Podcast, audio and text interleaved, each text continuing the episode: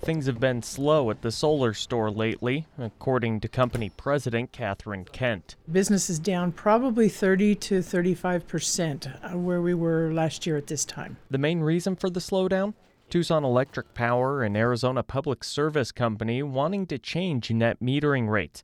That is, what they pay for electricity from rooftop solar users. Kent says while business ebbs and flows are just a part of the job, this time may be different. This industry has been full of uncertainty since we started 19 years ago. So, with federal tax credits coming in and out and utility incentives coming and going. But this particular level of uncertainty has not carried with it the possibility of something happening good in the future. In Tucson, current net metering rates bill at a one to one credit to a user's account. But TEP wants to change to wholesale rates, which are about half.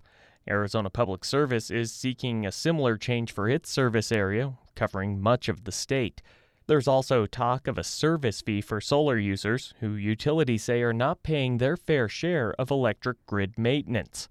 The debate over net metering rates picked up last month. A group headed by former Arizona Corporation Commissioner Chris Mayes started collecting signatures on a referendum that, if approved, would put net metering rules in the state constitution. Mayes' reason for seeking to secure net metering? So that solar energy can thrive, so that people know they can go solar, and so that it, you know small businesses can continue to grow and employ people in the state of Arizona uh, through the installation of solar systems. Mayes says that's now moot, and her group has stopped the effort, which was funded by national solar installation and leasing chain Solar City. The initiative push ended because Solar City and Arizona Public Service's parent company have agreed to negotiate a deal over the future of net metering.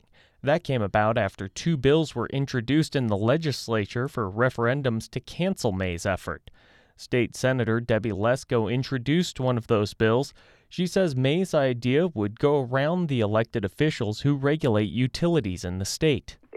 It took circumvented uh, our Arizona Constitution, took away authority from our elected Arizona Corporation Commissioners, and I felt that we needed to do something. Mayes says she's pleased that both sides are talking. We need these issues resolved, and we need them resolved quickly. Um, you know, the utilities have been making proposals for the last five years that have caused uncertainty for the installers in Tucson and throughout the entire state. Lesko says even if talks don't work out, the matter stays in the hands of the government agency. And also, in case that doesn't happen, it's the Arizona Corporation Commissioners that will decide. The solar store's Kent says maintaining the status quo is bad for her business. We're sitting here trying to talk to people about going and putting photovoltaic systems on their um, homes or their businesses, and yet we can't provide any clear numbers. And her business is starting to boil down to those who look at adding rooftop solar from an environmental perspective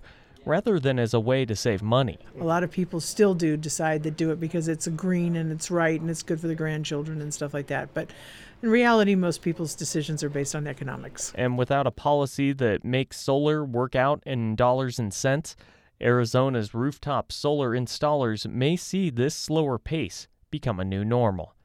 I'm Zach Ziegler, Arizona Public Media.